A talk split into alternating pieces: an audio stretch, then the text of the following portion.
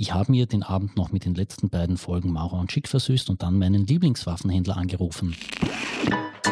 Nicht überraschend, aber ich glaube nicht, dass es stimmt. Ja, also da, da, da über. Wie darf ich das deuten? Geht ab wie Rakete, was soll ich sagen? Das ist die eleganteste Überleitung, die ich seit langer Zeit gehört habe. Ich persönlich tät ja Erdäpfel statt Kartoffel sagen. Geh, geh, geh, ich mach da mal was. Du willst mit mir boxen. Entschuldige, ich bin gestern auf deiner Couch eingeschlafen. Jetzt muss Schluss sein mit dem Kasperltheater. Sehr's Thomas. Sehr's Thomas. Und ein herzliches Sehr's, liebe zuhörende Person bei Maurer und Schick, dem satirischen Nachrichtenpodcast der Kleinen Zeitung mit Kabarettist Thomas Maurer und mir, Thomas Schick aus der Chefredaktion der Kleinen Zeitung. Wäre es nicht höflicher, wenn ich dich ansage, wenn du mich schon ansagst. Aber gut. Mach's einmal. Und mit Thomas Schick, äh, Mitglied der Chefredaktion der Kleinen Zeitung. Das ist nicht ganz die Tonfährung, die ich mit meinem Namen mag, aber egal. Thomas. Kannst du ein bisschen tiefer? Thomas Schick. Es reicht. Wir, wir. Da kann man Parfum verkaufen damit. Thomas Schick. Wenn Oder Sie, Zigarren. Ja, die, en, endlich einmal. Wir haben über 20 Folgen gebraucht, bis du den Schmäh ablässt. Thomas, kommen wir zu unserem Kerngeschäft dieses Podcasts zurück. Ist dir heute, wir zeichnen am 24. Mai auf, etwas aufgefallen beim Scan der Tageszeitungen? Na, ich habe so eilig gehabt, hier zu dir in die Zentrale und das pulsierende Herz der kleinen Zeitung vorzudringen, dass ich nicht den Überblick über alle Tageszeitungen. Ich vermute, T-Mobile hat ein Sonderangebot oder Lutz. Weder noch. Es gab etwas ganz Schräges.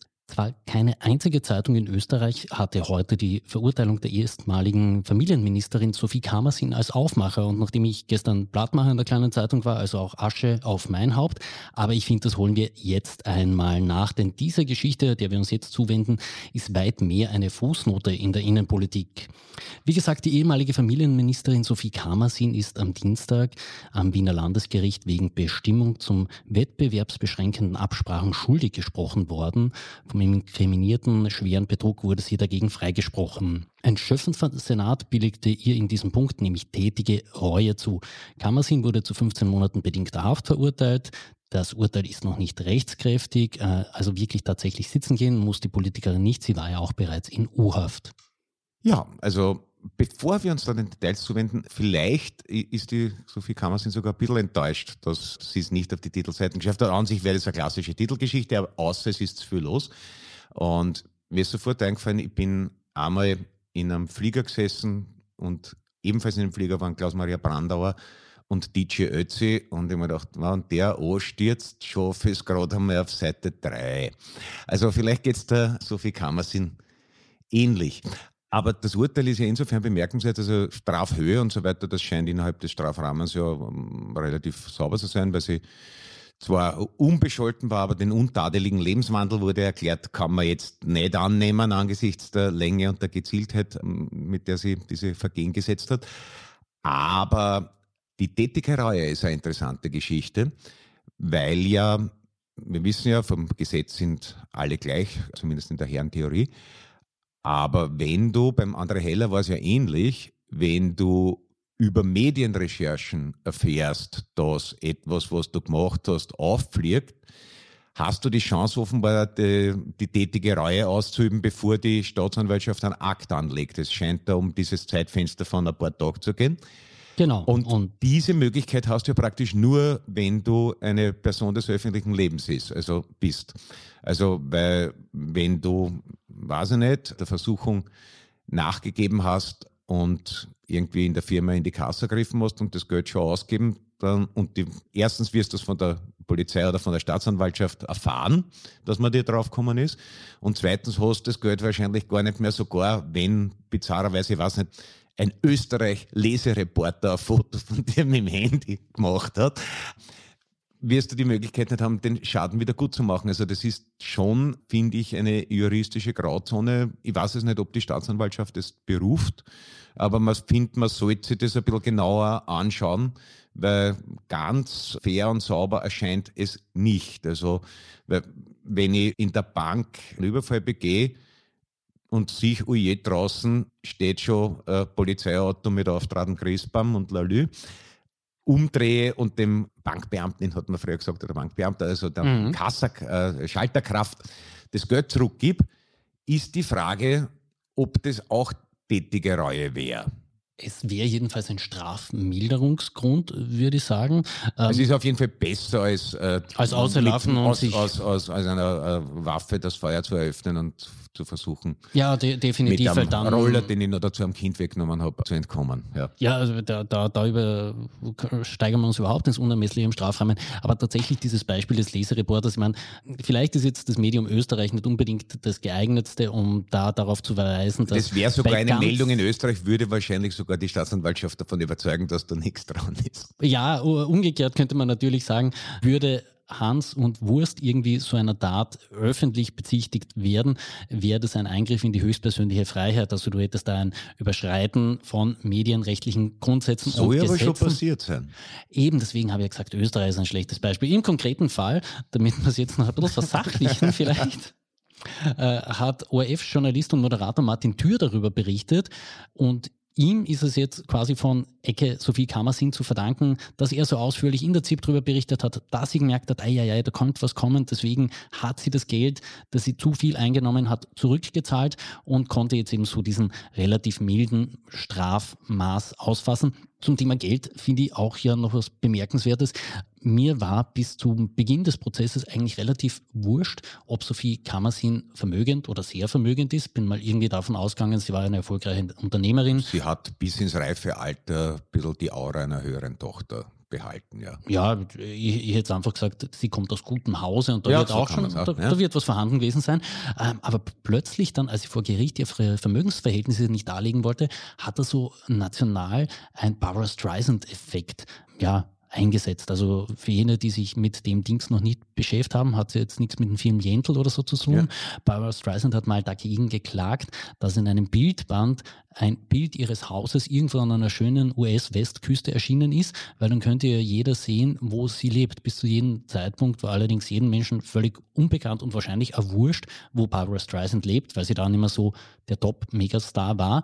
Plötzlich haben sie alle dafür interessiert und plötzlich auch in Österreich wollten die Leute wissen, Moment, so viel kann man sehen, gibt es da ein Vermögen oder nicht? Ja, und das ist gar nicht einmal, gar nicht einmal so schlecht. Ja? Genau, der, der Rechnungshof hat es dargelegt. Also es gibt Reichere im ÖVP-Umfeld, aber ich, ich, ich tät, also finanziell würde ich jederzeit tauschen. Ja, also du, du, du meinst eine von den zwei Wohnungen am Mondsee oder eine zwei, der zwei Wohnungen in Wien oder die Unternehmensanteile und die eine Million Barvermögen, die dann noch laut ja. Rechnungshof da Nein, das mit den Wohnungen, das da wohnst du ja gar nicht. Ne? Also du, du bist ja dann praktisch rund um die Uhr damit beschäftigt, deine Wohnungen zu bewohnen. Also da würde ich, würde ich vielleicht verkaufen oder einem guten Zweck zur Verfügung stellen. Oder man weiß es nicht. Vermieten oder weiß nicht, vielleicht, wenn es wenn's, wenn's eine Immobilie ist, wo sich ähm, viele Gesinnungsgenossen der Frau Kammersin befinden, vielleicht der das als Flüchtlingsunterkunft. Ja, ja. Jetzt kommt zwar ein Blog mit Gemeindepolitik, aber ich sage Ihnen, bleiben Sie dran. Sie sollten sich diesen Blog gönnen, denn auch wenn man nicht am Fuße des Wörterseels lebt, ist es recht interessant, was sich da zugetragen hat. Der Klagenfurter Vizebürgermeister Alois Dolina, er ist Politiker des Team Kärnten, was das ist, werden wir später vielleicht noch erklären, hat Viktor Orban getroffen. Das wäre jetzt grundsätzlich schon mal schräg, dass ein Ministerpräsident eines souveränen EU-Staats den zweiten Vizebürgermeister einer Stadt mit rund 100.000 Einwohnern trifft trifft. Aber das Treffen war rein privater Natur, wie dieser Herr Doliner erklärte. Und das macht die Sache jetzt irgendwie schon bemerkenswert, dass man einfach so mal privat Viktor Orban trifft. Ja, also vielleicht haben sie gemeinsame Hobbys, Menschenhändler freilassen. Ja, aber ich glaube nicht, dass der Klagenfurter Vizebürgermeister Menschenhändler äh, in seinem Gewahrsam hat. Also muss es was anderes sein. Also vielleicht haben sie sich über Minderheitenpolitik unterhalten, oder, aber, aber privat. Ja. Also es ist durchaus faszinierend, so wie ja auch das Team Kärnten an und für sich eine wirklich faszinierende politische Entität ist. Ja, für alle jene, die das Team Kärnten aus ihrem Bewusstsein bisweilen verdrängen konnten oder aus ihrer Wahrnehmung verdrängen konnten, früher mal hieß das ganze Ding Team Stronach, auch wenn der Parteichef Gerhard Köfer das nicht unbedingt gern hört. Er hat mir mal erklärt, das ist übrigens so wie bei Puntigammer Sturm Graz, Stronach war nur das Puntigammer. also das, ohne dem es nicht gegangen hat. Ja, äh, ja, lustig sind wir miteinander und so. Also, Puntigammer halt, wie gesagt. Ich hoffe, es sollte nur der dritte Mal sagen, sonst müssen wir vielleicht uns noch irgendwie für Werbeeinschaltungen rechtfertigen. Egal. Besonderheit ist nachher, dass es in Klagenfurt das Team Kärnten dann auch noch ein Reißverschlusssystem mit ehemaligen FPÖ, PZÖ-Politikern hat. Also da kommt dann schon ein ganz interessantes Konglomerat zusammen, wo man sagen muss, ja, vielleicht ist der Schritt zu Viktor Orban doch etwas ideologisch kürzer, als man von außen meinen würde. Ja, also ich habe jetzt lang versucht, den Begriff Ab- und Hodern zu unterdrücken, aber es ist einmal doch ausgeschlupft. Und weil es in Kärnten gerade so lustig ist, kommen wir noch auf eine zweite Begebenheit, die sich jetzt in Kärnten zugetragen hat. Stadt Klagenfurt kennen wir schon aus dem letzten Beitrag recht gut und das Land Kärnten haben wieder die Mehrheit am Klagenfurter Flughafen übernommen. Im Zuge einer Kapitalerhöhung haben die beiden jetzt eben sozusagen wieder die Verfügungsgewalt. Jetzt wird auch noch eine Call-Option gezogen und man kauft die privatisierten Anteile am Flughafen vom Immobilienentwickler Lillyhild zurück. Der Grund, die Zahl von 100.000 Gästen bzw. Passagieren pro Jahr wurde nicht erreicht und der Flughafen in den letzten Jahren nicht entwickelt. Und mir ist da eine sehr interessante Schlagzeile reinkommen, wo ich mir gedacht habe, habe, über Sprachbilder müssen wir noch einmal ein bisschen intensiver reden. Wir ziehen die Reißleine, erklärten Landeshauptmann Peter Kaiser und sein Vize Martin Gruber dieses Sprachbild, man sieht die Reißleine, das macht man, wenn man aus wenn dem man Flugzeug... keinen Flughafen hat normalerweise. Ja, wenn ja. man aus dem Flugzeug springt, ähm, wie ist das Zeug, also Fallschirm also, hinter Vielleicht war das äh, bisher die ähm, bevorzugte Anreiseoption, dass du, weiß ich nicht, am Flug irgendwie Frankfurt, Budapest oder so nimmst und dann einfach über Klagenfurt die, das Bordpersonal bittest, die Tür zu öffnen und schaust, dass du eine Ziellandung am Lindwurm machst. Aber ja, es, an und für sich ist ja wirklich ein Flughafen, gerade in Zeiten des Klimawandels, eine echte Zukunftsinvestition. In Frankreich ist es gerade das Verbot für Kurzstreckenflüge, wo, man, wo es eine Zugverbindung unter zweieinhalb Stunden gibt, offiziell geworden. Ja, Wenn einmal die Tunnels fertig sind, ist dann Wien-Klagenfurt vielleicht, also vielleicht kann man mit der ÖBB reden, dass es dann 2,31 dauert, damit der jetzt eben neu erworbene Flughafen in Betrieb bleiben kann. Und ja, aber es ist jetzt natürlich, ohne, ohne Klagenfurt schmälern zu wollen, es ist, glaube ich, keine internationale Destination.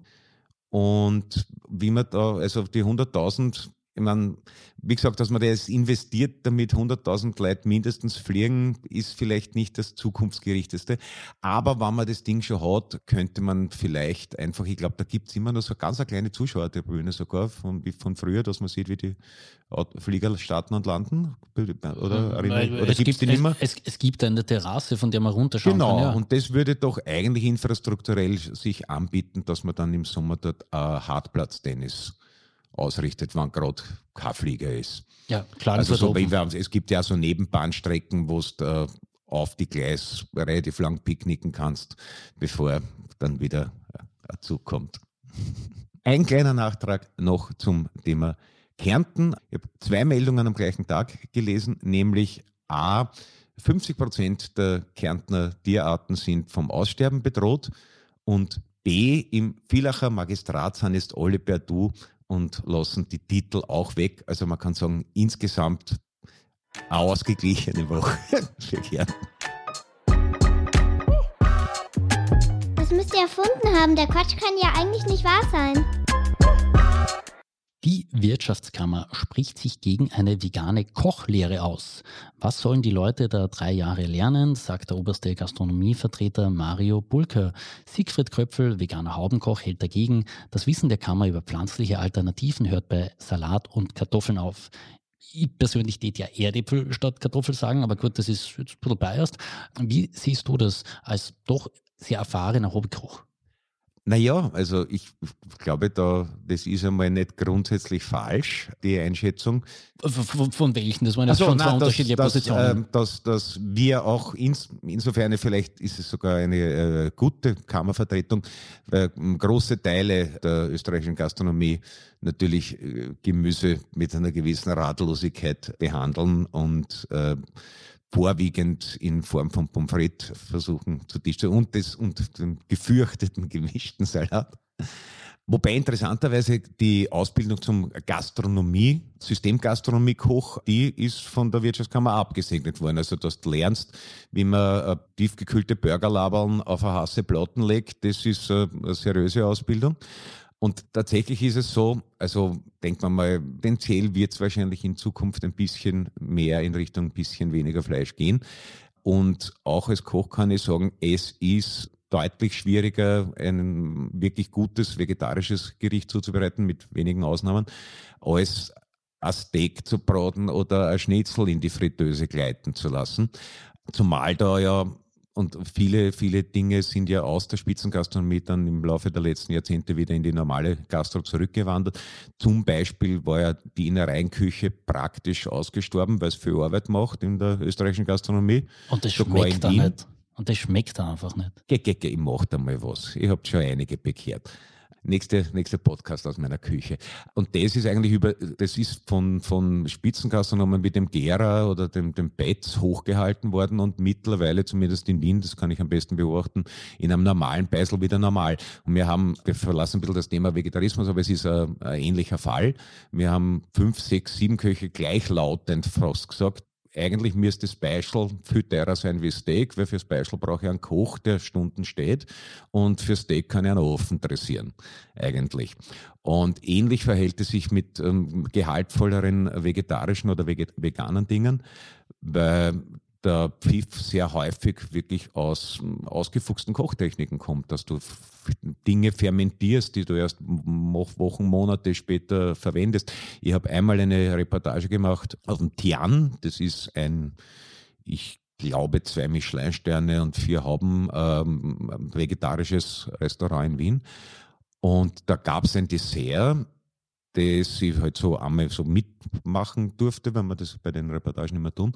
Und das Rezept habe ich dann ausschließlich online für wirklich Interessierte aufgestellt, weil das hat drei A4 Seiten umfasst und hätte, wenn du alles zu Hause machen willst, musst, glaube ich, ungefähr ein halbes Jahr vorher anfangen, damit du gewisse Dinge fermentiert hast und fertig hast, damit sie dann zum Einsatz kommen. Das heißt, anspruchsvoll vegetarisch kochen ist ein relativ neues Feld, wo es noch viel zu entdecken gibt, man einiges schon weiß. Gemüseküche ist in der Spitzengastronomie eben derzeit auch fast das führende Thema. Und meistens gibt es bei, bei Riesenmenüs nur mehr einen verschämten Fleischgang, wo das Fleisch eher die Beilage ist, was ja ist, wo man hin sollte. Aber gut, ich bin ja auch nicht Wirtschaftskammer, ob man, und von daher kenne ich mich auch nicht aus. Genau. Ähm, Link zum Weltfleischerschöpfungstag hängen wir Ihnen rein. Sehr interessante Daten, die dazu noch geliefert wurden, was man insgesamt schon einfach sich und der ist jetzt der irgendwann, Erde, hast du vorher gesagt. Ähm, der, der ist heute und morgen, je nachdem, wann Sie es hören. Und du hast vorher das schöne Bild gebraucht, das kannst du gerne nochmal sagen, das hat mir gut gefallen. Äh, ja, als ich das Wort das erste Mal gehört habe, Weltfleischerschöpfungstag, ähm, man isst der Bistecca Fiorentina und das einfach miert hinterher. Ja, wir nur mehr schlafen und dann grab. Ja, aber du, du, du hast schon die Lorbeeren weitergereicht an einen Mann, dem wir uns auch noch ganz kurz widmen sollten. Er ist seit fünf Jahren im Amt und ja, ist mittlerweile schon irgendwie ein Monument in Österreich geworden. Harald Mara steht an der Spitze der Wirtschaftskammer Österreich, wie gesagt, seit fünf Jahren. Wahrscheinlich bist du auch irgendwie Kammermitglied, oder? Als freischaffender äh, Künstler? Nein, das ist, das ist irgendwie, ich bin ja, ich bin ja EPU. Euch haben es nicht erfasst. Aber wir haben es irgendwie, und da sind sie nicht so interessiert. Oder vielleicht bin ich ein illegales U-Boot und habe mich jetzt geoutet, aber ich, ich habe zumindest keine Post von der WKO und ich glaube, sie, sie kriegen auch kein Geld von mir, worüber ich noch froher bin, wie dass ich keine Post kriege. Harald Mara wenden wir uns dann zum zehnjährigen ja. Jubiläum zu, oder? Ja, Harald Mara hat auch wieder mit einem brillanten Welterklärungsmanöver aufgezeigt, nämlich das mit der Inflation. Ja, viele haben sich den Kopf zerbrochen, wo kommt die her, wie kriegt man sie weg? Und er weiß es jetzt, nämlich das ist eine Greenflation, also dieses depperte alternative Energie zeigst. Das kostet so viel Geld, da geht so viel Geld in die Wirtschaft dann schwimmt das Geld wo man dumm und wird weniger wert. Also es liegt nicht am Ukraine-Krieg oder äh, an, an, an ähnlichen Dingen oder an der Taktik der Regierung, einfach einen Geldspeicher zu sprengen und dann zu schauen, wie sich die Scheine langsam über Österreich absetzen, sondern es ist diese depperte Umwelt. Ne? Und nachdem ja der Herr Mara auch mit einer mit der Aufgeregtheit eines Ballbuben bei einem WM-Finale den Herrn Putin mehrfach besucht hat, kann man und, und eigentlich schon immer dafür war, also nein, das Gas, das hat ja funktioniert, gehst zum Gartherd, macht wupp und dann wird die Suppen heiß, warum soll man da was ändern? Nein? Also ich glaube, da sieht er nicht so viel anders dafür. Und ich sage mal, in einer Netflix-Serie wäre der Harald Mara wahrscheinlich ein russisches Asset, aber würde von jemand deutlich charismatischerem dargestellt werden. Und jetzt kommt die Werbung. Wenn Ihnen dieser Podcast gefallen hat, dann können Sie ihn auch bewerten oder Kommentare wie diesen da lassen. Ich habe mir den Abend noch mit den letzten beiden Folgen Maurer und Schick versüßt und dann meinen Lieblingswaffenhändler angerufen. ähm, wie darf ich das deuten? Ich weiß nicht, ich habe mir nicht getraut nachzufragen. Ich war etwas irritiert. Also entweder ist es ein schiefgegangener Witz oder eine Drohung, aber schauen wir mal. Ja, im Zweifelsfall ist es ein Witz. Falls nicht, dann bin ich demnächst vielleicht oder auch du Gegenstand unseres True Crime Podcasts Delikt. das ist die eleganteste Überleitung, die ich seit langer Zeit gehört habe. Ja, geht ab wie Rakete, was soll ich sagen? Also, eigentlich wollte ich jetzt eine Werbung für unsere Crime Night machen, wo wir unseren True Crime Podcast Delikt am 22. Juni im Planetarium Klagenfurt aufzeichnen werden. Den Link zur Anmeldung stelle ich Ihnen in die Show Notes sowie alle Infos über die Fälle, die wir da besprechen werden. Schon wieder die Roten? Wie lange dauert dieses Drama eigentlich noch? Na, der Rubrikentitel gibt jetzt eigentlich vor, worüber wir reden werden. Die SPÖ, sie lässt uns ja. nicht los. Man, ja, man kommt der SPÖ nicht aus, obwohl sie jetzt wirklich lang dran, hart daran gearbeitet hat, sich äh, zu einem weniger wichtigen Faktor in der österreichischen Innenpolitik zu machen. Ja, ähm, ich habe mir gedacht, überlegen wir uns mal einen neuen Zugang, um das Thema anzufliegen. Spielen wir beide jetzt einfach mal, wer hat's gesagt? Jetzt muss Schluss sein mit dem Kasperltheater. Wer hat's gesagt? Oh. Kasperltheater klingt nach Max Lercher. Nah dran, vielleicht hat es Max Lercher geschrieben, ausgesprochen hat Hans-Peter okay. Doskozil in der ZIP vom 23. Nein, ich glaube, was der Doskozil ausspricht, schreibt meistens der Rolli Fürst, aber wurscht. Ja. ja ähm, Außer er spricht einfach was aus und alle denken sich, was hat er jetzt schon wieder gesagt? Okay, zweite Runde. Wer hat's gesagt? Natürlich würde ich als Zweitplatzierter eine Niederlage akzeptieren. Ob das nicht auch der Tosco war.